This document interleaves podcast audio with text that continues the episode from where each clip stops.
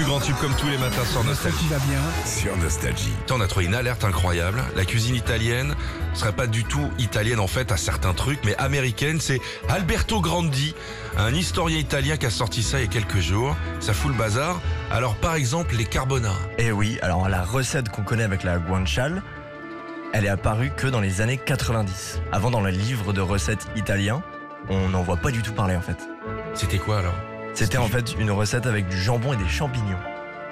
C'est tout. C'est tout. C'était juste. C'était ça. pas du tout le, Jacques le Grand. truc que, que tu trouves nulle part. Là, là. c'est les réseaux sociaux qui nous ont appris que c'était pas la crème Ouais, et tout. que c'est la- vrai. Les, les vrais carbonara, c'était du ganchial. Et, et alors, euh, déjà, en va trouver. l'écrire. Parce que ça, c'est un mot qui te fait gagner une partie de Scrabble, hein, le, le ganchial. Et puis surtout, Va en trouver quelque va en part. trouver, c'est hyper dur. Il y a- qu'est- Qu'est-ce qu'il y a d'autre encore dans la Bah, cuisine le italienne tiramisu, c'est pareil, ça a apparu que dans les années 90 dans les livres de recettes. Ah, C'est pas. it- Non, c'est américain aussi. D'après C'est Alberto américain Grandi. Ouais, Les Américains sont partout. quand même. ils ont tout fait. Comme le parmesan aussi.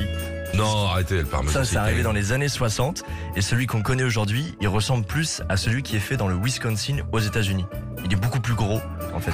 Vous connaissez les sushis là, les bœufs fromage là, Oui, tu sais, c'est les vachement brochettes, bon ouais. la petite brochette Ouais. bœuf fromage. C'est pas du tout japonais. Hein. Bah non. Quand tu, tu vas au Japon, tu te payes le bifton d'avion à 4000 euros là avec toute la famille. Tu rêves de te faire des grandes brochettes. Non non, c'est hawaïen.